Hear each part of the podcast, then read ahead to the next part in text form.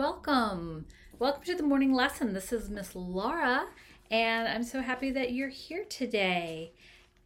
This is a storytelling podcast specifically for students and teachers who use storytelling in their classwork. I'm a Waldorf teacher, and I am excited to offer a new Patreon where you can uh, support me in my academic endeavors.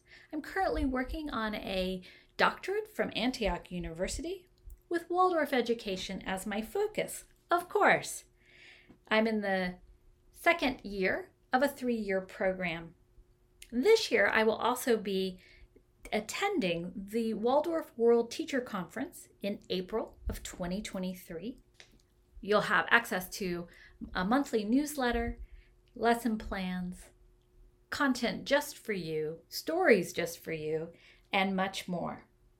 Now, if you have a, if you currently have a third grader, I do have places spaces in my online enrichment class that meets 3 days a week for an hour and a half or 90 minutes uh, each session. We're going through the Waldorf curriculum, and these stories that I'm sharing here are ones that I tell the students Today's story is from that third grade curriculum.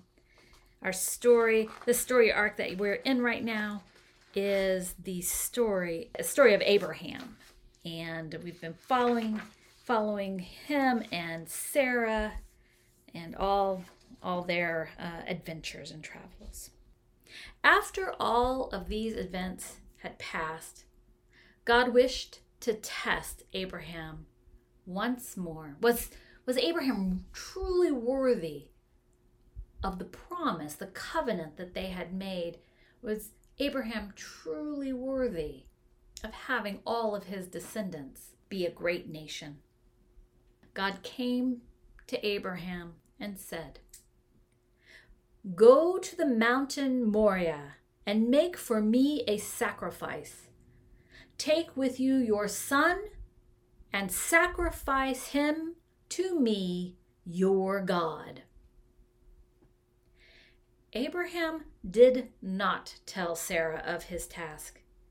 He did not tell Isaac either. He told no one. And he carried the great task in his heart alone. He took with him the boy and two men who were working for him. They packed a mule with all the things that they were going to need, and they set out to the mountain, Moriah. Now, along the way, they gathered wood for the burnt offering that they were going to make. And at the base of the mountain, they had made a camp and they had kindled a fire and they had lit a torch so that they could just carry the fire up the mountain. They bundled up the firewood to make it easy to carry.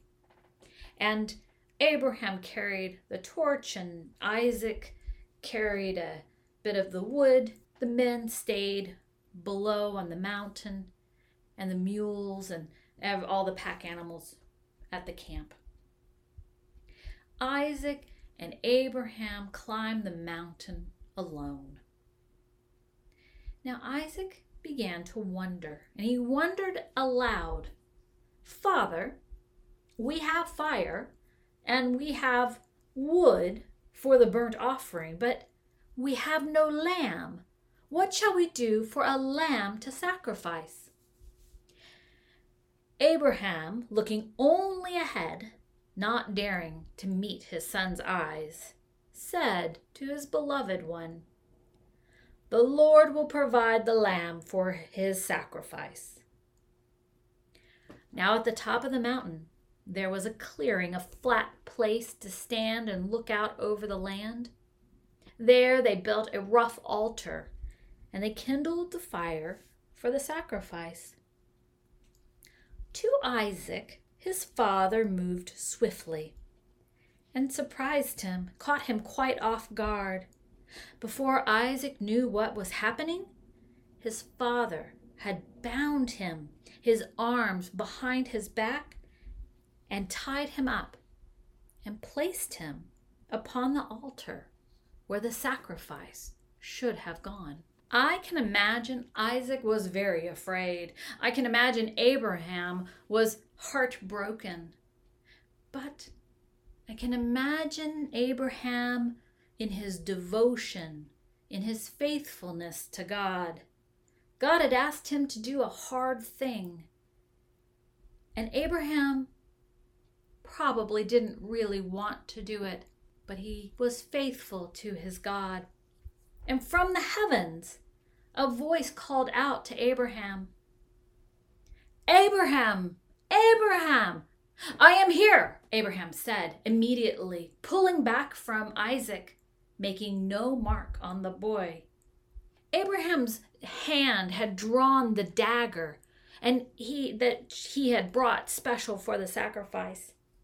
He had used this knife, this dagger, many times before on many lambs.